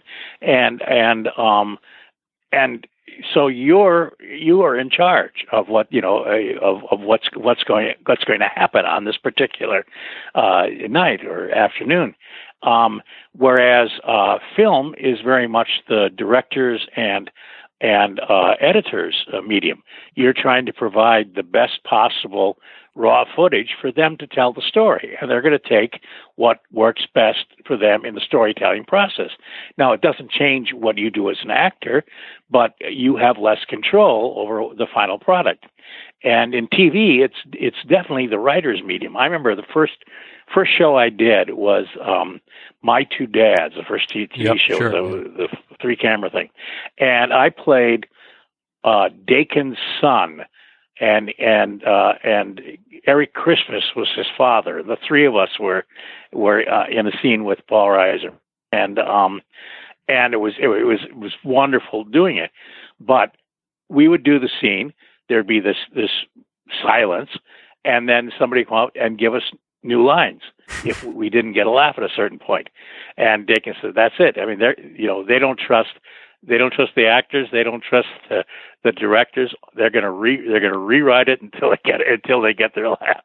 Mm. Dakin was actually a, a, guest on the show. Uh, Dakin Matthews. That's that's yes. who you're talking about. Yes, yeah, yeah, yeah. And that, and uh, we had a, we had a good time, and they were very, you know, they're very nice, and and and the new lines were were good, and we eventually got all the laughs they wanted. But it, you know, it's it's again, you're, you're doing you know you're given the material and you're trying to provide them with with what you know with what they need in order to in order to tell their story. Right right. And um so so you uh, so i i always liked uh, the idea of going back to the theater where you, where you have where you have more control where there's where the, you know where there's where there's more that that you're you're a part of. Mm. now um each of those was a, was an interesting experience. Um uh when I first when I first came out here to LA, my agent said, "Okay, you're out here now. We're going to send you out for auditions, but you have to promise not to do theater for three years." Mm. I said, "What?" They said, "You're never available." I mean, as soon as you know, we we we send you out for auditions, and by the time they decide they want you, you're you're you're you're you're uh, committed to doing some piece of theater. And I said, "Okay, I'll try." And um, and then and then immediately they sent me out for a 99 seat house uh, show because uh, um, the, uh, the assistant artistic director at the taper had asked if they knew anybody that could fill in for this actor that fell out at the last minute, and that turned out to be a great experience. There were so many people in that that that I that I I worked with that you know eventually I, I worked with in other media, mm-hmm. and um, uh, and then similarly about three years later, when I, when I was actually past that period, they sent me out for for a play, um, Distant Fires, that was being done at the Coast Playhouse, and was being produced, co-produced by uh, D.B. Sweeney, um, Sam Jackson, and Mykelti Williamson, and and they were all in it, and they um, and they had uh, it, it had been done with some success in New York, and I knew the playwright. I had done uh, right behind the flag for him at the Playwrights Horizons with with Kevin uh, Spacey. Mm, interesting okay. enough, and and so when they were looking for somebody to play this role, um, they asked him for any suggestions, and he suggested they try and get in touch with me. So it was a wonderful experience. We had a great six run at the Coast Playhouse, and it was it was thoroughly enjoyable, and you know, and, and a great thing to work with him with with that group. The big thing they they said even before they did the audition was they said, look, um, 99 seat house, people come and go. They you know they have this whole thing about if you get 24 hours notice for, you know, you can leave. We aren't going to do that. We're going to do this this play like it's an off Broadway show in New York. You're committed to it from beginning of rehearsal to the end of the run, and that's that. Are you willing to do that? And I said, yeah, sure and and so in fact that's you know that's the way it was and that was great mm, cool yeah and so so that so then uh, iceman cometh came up mm-hmm. and um and they they Kevin was co-producing it. It was a production that had right. been a huge hit in in uh, in, in London, and um, he was in New York and he was doing the auditions in New York, but he was also shooting uh, American Beauty at the time. Oh, right, yeah. Sure. And so he he couldn't come out to uh, L.A. So he they they submitted people the agents submitted people for the various roles and he checked off he, he pre-approved the ones that he was he would be interested in working with it with hmm. usually again and so I somehow I got on that pre-approved list and uh, and I got cast and it was a, it was wonderful to go out there and do that yeah. and you know, and and it, again, it was an amazing cast of people and a wonderful director, and um, it was a limited run. They were going to do it for 14 weeks, and then they were going to spend three weeks and, and shoot it for Showtime. Well, Showtime decided they didn't have three and a half hours to spend on a O'Neill play. Yep. So, so Kevin said, "Are you willing to just do the play uh, in the theater for another three weeks?" And everybody said, "Sure." And so we did. Cool. But it was just, it was really could not have been a better experience. Um, I was doing um, Grounded for Life, Mm-hmm. Yeah. and it was hiatus, and I'd always wanted to work at the um, at Williamstown. Sure. And it turned out that there was a there was a break uh, during the hiatus that I to do this Miller play. Miller was going to be there, Wow. which was exciting yeah. as well. yeah. And um, you know, and uh, and so I auditioned for it. They cast me. I went out to uh, out to Williamstown. We had a great time doing it. And then um, I came back to do um, Grounded for Life, and they decided that they didn't need my character really as a as a regular anymore Mm. they were you know I could come in as a uh, occasionally as a recurring, but they were going to they were going to uh, stress the kids more, Right. Okay. and so um and and so uh, I get a call from from the uh, Williamstown people. They're saying we're gonna we're gonna take it for a limited run at the at the uh, American Airlines Theater. Would you be willing to come and, and do that? And I said, yeah. wow. So I got I got got to go out and, and do, do it again there. Miller was there, still there. He was you know he came to the opening. He he came to the rehearsals. He came to the opening. Came to the close. It was wonderful to be able to spend some, you know some time with him and hear about him. And and um uh and it was you know it's just his story about that was that he had he had written it as a student at at the University of Michigan, and it had won that won this prize. And somebody had it got sent to producers in New York, and they wanted to uh, produce it. And and he was 24 years old, Wow. and he said, "Oh yeah, of course, do that." Sure. So they they they were suddenly it, it's it's called uh, Man Who Had All the Luck, a fable Mm. and and and he was watching them do it, and, and they were trying to do it like kitchen sink drama. And he was going, I, I can't say anything. I'm 24 years old. These guys are all, you know, long time sure, producers and that. And it ran four performances, Mm. and never was seen again until until Wow. until it was revived, for, you know, for this for this production. Straight White Men yes. um, I occasionally, uh, whenever when I get a chance, do readings uh, uh, or workshops with some of the theaters. I'd done a couple with the taper, and that was one that I had done, and um, and so we, I did the, I did the workshop, and then they they uh, opened it in in Ohio and uh, and did it at the public, and then um, and then I get a call from Young Jean Lee and saying uh, uh, the uh, the actor that was playing the father is not going to be able to do a couple more tour, tour spots we have. Would you be willing to do that? And I said sure, and uh, and so I went out there and uh, and we re- I rehearsed it with the guys that were going to do the uh, shows. We opened in Toronto, then we played in Hmm. Athens and Brussels, and then they said uh, we're going to do a sit down at the Kirk Douglas uh, for four weeks. C- Can you do that? I said sure. Wow. And um, the exciting thing about it was I had different sons for every single show Oh wow. because the because they couldn't get they couldn't Yeah, get the same yeah. people to you know and and it was and it really was it really kept it alive made it just Sure. wonderful Well, and I mean, it's a play for those who have seen it. It, it raises a lot of interesting questions, and, it, and it's uh, you know written by uh, an an Asian female, you know, about these straight white men, as it's called.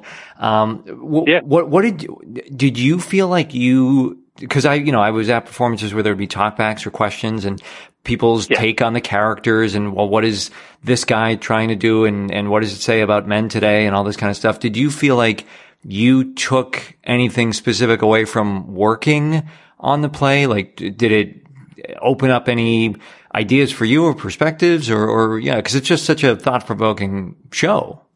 well it is i mean here's here's a guy who's who's recently widowed whose three adult sons decide they're going to spend christmas with him. Hmm and they revert to what they were like as kids. And eventually he has to throw them all out. Right. and you know and and one of them has moved in with him is living with him and is the one that should have been you know the star of the Right, family. yeah. and he's and he's sort of fallen apart and you can't quite tell why. And and and and the father's trying to help him out and that's and it's not working. And he says look take the money and you know go you know make something of your life. One of the guys is is is very successful, and it turns out that he's not successful as anybody thinks he is. Mm-hmm. And you know, and the and the other the other young kid just hates everything. You know, is is the middle kid and is just that's his whole thing is just right. you know fighting fighting everybody uh, on either side of him.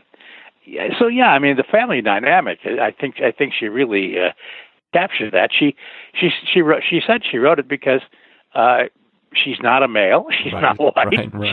She, you know, she wanted to do something that was totally, uh, you know, outside of her comfort zone. And so I, I, I praise her for that. Yeah. Well, and, and speaking of theater, you are doing Key Largo at the Geffen. Yes, and that was another uh, thing. Uh, they, they, uh, they wanted to do a, a workshop, one week workshop, Okay. and um, and it's a, it's a, it's an adaptation of. Uh, of mainly the movie, but Mhm. uh, the elements of, of, of the play. Okay. Yeah. and uh, by uh, Jeffrey Hatcher and and Andy Garcia, Oh, okay. and uh, and they, and they wanted to see if they had a script, you know, if they had Mhm, something to to do it, and and it, and Andy wanted it to be a comfortable uh, thing that was totally um, focused on on on the text, uh, on the word Right. and so and so he he asked for people that he had worked with and i just happened to be fortunately fit in that that that category Oh, okay. And, and so, Yeah. yeah Are, are you you're playing the father uh, at the hotel? no no, I'm, Oh, I'm playing i'm playing sheriff gash oh, okay. who in the movie in the movie you barely see but in the play that's that's part of the play they've taken he has this um, this kind of amazing political discussion uh, uh, just be, uh, just before he leaves and just before the for the final fight, and uh, you know saying you know this is what life is like. You you you know you you you've got to uh, offer protection to those that can pay for it and do your best to protect them. Mm. But you know that you know you can't you can't be expected to to uh, uh, you know to worry about every every every little thing Mhm. and. uh you know, so I'm leaving, and you guys take care of your problem. Well, uh, very cool. I mean, it sounds like Andy and the production luck out not only because you had worked with him and so he, he knew you, but you know you have such a, a long theater background that you know this is your medium. You know, you're very comfortable on stage, and so you know you can you're adept with language and you know how to handle it and you know how to do the run. So uh, it, it, I imagine it'll be exciting to be back up on stage again. Yeah, I think it will be. Very cool. think it will be. And well, you know, and we've been talking. Uh, you know, I mean, well, theater has been kind of a through line throughout, and uh, I knew you were open uh, if you had a little bit of time just to talk about uh, this speech from The Winter's Tale, which is uh, which is Yeah. great because it's one of the later Shakespeare plays, and so you know, a lot of scholars talk about how advanced the language was in, in terms of Shakespeare's writing style, that it wasn't, you know, this simple um, Two Gentlemen of Verona, that he was really experimenting with the form and really doing different things. And so I think it's great to, to look at something that is, you know, thought of as maybe more advanced. Um, and so, yeah, this is in uh, Act One, Scene Two, where Leontes is starting to have his suspicions and he's talking to Camillo. And uh, so, yeah, you know, where, wherever you want to jump in with it. And, and it's a little bit of a speech that starts with, is whispering nothing for anyone who wants to find it and follow along. Right, and, and it's, it's it's interesting. I mean, he's the um, every. I think it's his second last play or his third last play, Mhm. and it, it is very sophisticated in terms of the language, and uh, and it starts right. It starts right in the middle of it. You have no idea. There's no ba- there's no backstory to why Leontes has has these uh, you know um, questions about about his lovely pregnant wife Mm-hmm. and um and and this is happening in the middle of a party, a, a bon voyage party, Right. and um and and finally uh uh and he's he's been saying saying these terrible things and Camillo's been trying to say oh come on this is you know you you, you can't you can't say that. I you know I uh, I, I would not be standard by to hear my sovereign mistress clouded so. Uh, uh, you know and and finally um and finally he says he says look if you love me you're the you're his uh cupbearer poison him Mm-hmm. get rid of him if you Mm. love me. And and and Camillo can't understand why he asked this, and so this is this is his final um, uh, reasoning behind it, and and it's it's interesting in that it's these short half uh, half sentences, right? Uh, with lots of lots of uh, punctuation, and it's a it's it's kind of an amazing piece of writing. Mm. So he so he says to Camillo, "Is whispering nothing? Is leaning cheek to cheek? Is meeting noses, kissing with inside lips, stopping the career of laughter with a sigh? A note infallible of breaking honesty. Horsing foot on foot, skulking in corners, wishing clocks more swift, hours, minutes, noon, midnight, and all eyes blind with the pin and web, but theirs, theirs only that would unseen be wicked. Is this nothing? Why then the world and all that's in it's nothing. The covering sky is nothing. Bohemia nothing. My wife is nothing. Nor nothing have these nothings if this be nothing. Hmm. Very cool. Yeah, I, I, I love that there's all those, uh, you know, the lines are all broken up with all these questions. And as you said, these, these half sentences and, and of course, the repetition of the word nothing, you know, throughout. Yes. And, and the change, you know, and, uh, they, you know, they, it's often said that, that sense is, um, is done through consonants and emotion through vowels. Mm-hmm. And um, and and the, the choice of consonants is, is very interesting in this too. I mean, Mm. it's whispering, leaning, meeting noses, kissing. It's all the sibilant, a lot of sibilant sounds. Mm. Now, now you said, you know, when you first auditioned for Ashland, that you know you were doing three Shakespeare plays and you'd only done a couple. Where did you feel that you really, you know, hit your stride with Shakespeare, or you, you know, started to feel like you knew what you were doing with Shakespeare? Was it from doing those stuff, the stuff at Ashland in that first season? Well, the, the the first season was certainly it certainly made me more comfortable Mhm. with it. Uh, uh, um, uh, I, I think I've done now nineteen or twenty of the plays. Oh, wow. Probably thirty-five, maybe productions, and um, uh, it, it's it's so the plays are so well written Yeah.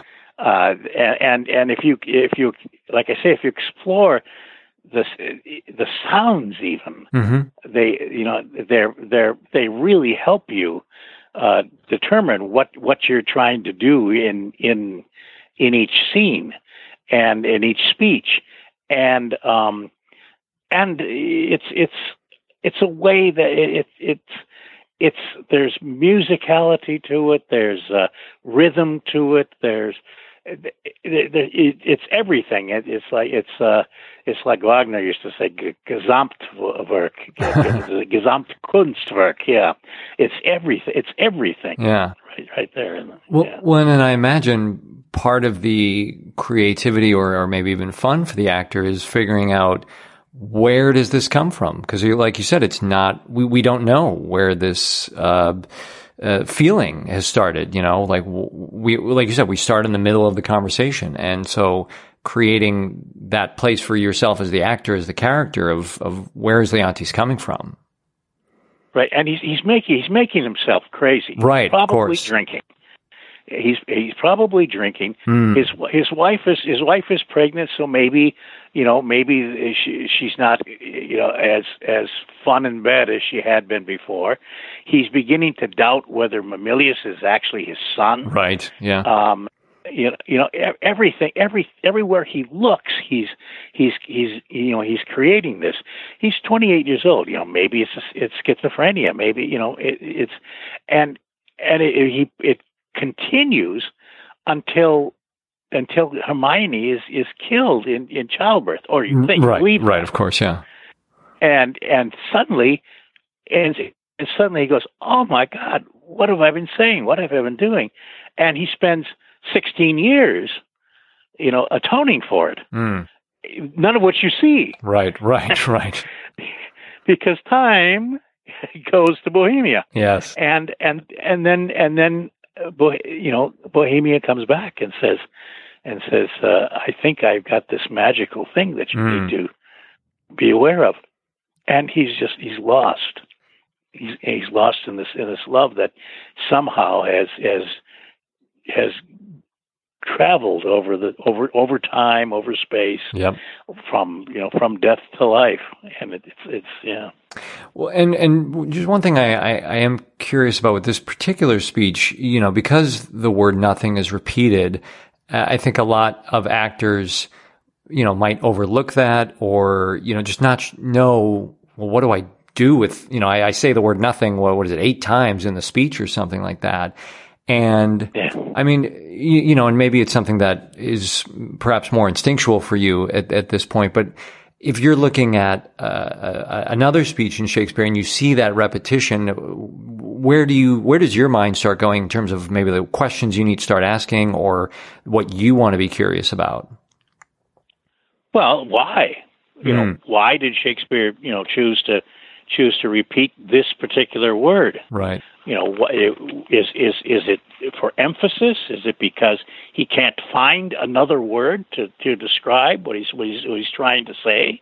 Is it is it uh you know is it because he's all he sees is nothingness at this point? Right. you know it, you know it, there's there's yeah there's so many uh, different different possibilities and and they're all i mean and they're all there and you can use you can use them all and you can use different ones for different nights Right. Right. Yeah. Yeah. Uh, talk about keeping it uh, interesting and keeping it fresh. Right. Um, Yeah. Richard, I just had a, a, a last couple quick questions. Uh, you know, I mean, this, it, it's been so great to talk about your your life and your career, and we could probably go for double this and just you know keep having a good time. But uh, you know, as as we talked about at the top, you know, you're you're you're a busy guy. There's uh, a lot a lot of work. Uh, you know, you still have ahead of you, um, including the the play coming up at the the Geffen. Um, but I was I was curious. You, you know, whenever I I see you in a, a TV or film project, you seem so perfectly cast, uh, and you know so many things, and and yet you know I'm curious. I would imagine even you would say you're not the only good character actor out there. Oh my God, no! Right. And so is, there something that you feel like you've been able to bring like why why you why you are the the right guy for the job so many times? I mean, you know, working working this much is is can't be a fluke, you know, that, that, you know, if you're so regularly cast in, in so many different projects, and I'm sure, you know, you worked with the same casting offices numerous times and, and, you know, maybe even production, you know, production companies and all that. Do you, are, are you able to look back and see a through line of this is why I was able to work so much? I, I don't know for sure. I, I, and the, the the last part is is uh, I find less uh, uh, uh, true. I, I don't work with the same casting people uh, again. Okay. Uh, again and again. For for a while, um, uh, the the people that cast The Fugitive, they would call me in for everything, and I ended up doing three or four films for them, and then never heard from them again. Um, uh, you know, and similarly, uh, uh, there's a number of. I mean, I I worked. I, I did like three movies with Michael uh, uh, Ironsides, and then never again. Um, and uh, so it's it's always it's always I always find that it very strange. Um, there's a there's a thing that I noticed where even if I'm working, if I'm out of town for uh, five weeks or or, or or or two months or something, it's like I've never been here, and nobody knows nobody knows who I am. Wow. and uh you know and that's in a way that's fine if it if they'll you know if they'll see me. Right. but for whatever reason for you know often often i uh, the auditions you know don't don't come. And i and i don't know why. I mean you know uh there's there's uh uh other actors i've worked with a lot who who i i see cropping up a lot a lot more and they they'll say the same thing they'll say oh yeah you know we love to you know i i i I, I would love to have more opportunity to do to do things. It, it's just it just seems that that you know you only get you only get a certain number of slots. Right. As Big Daddy says, you know, you, you you only have a certain number of times. Well, yeah, and, and it certainly sounds like there's uh, definitely a, a making peace with the business and uh, accepting, you know, just the realities of it. it. It is what it is, and, and you make peace with that process, and and then you go back and do your work and try to, you know, try to get the next job.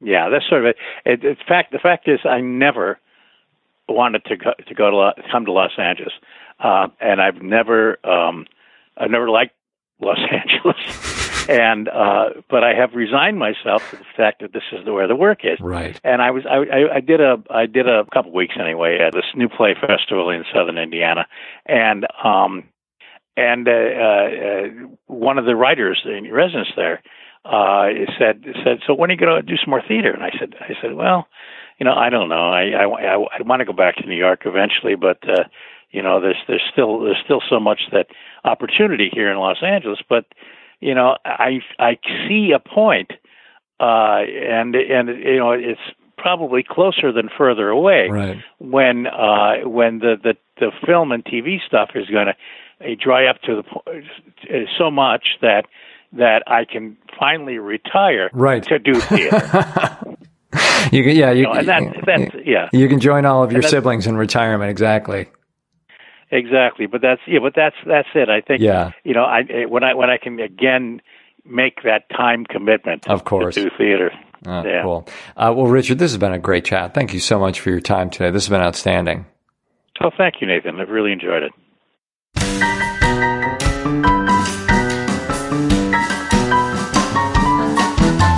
Hey guys, Nathan here one more time. If you enjoyed this episode, please remember to subscribe so you don't miss anything ahead.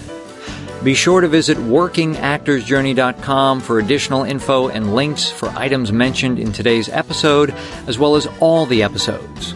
You can follow the show on Facebook, Twitter, Instagram, and YouTube.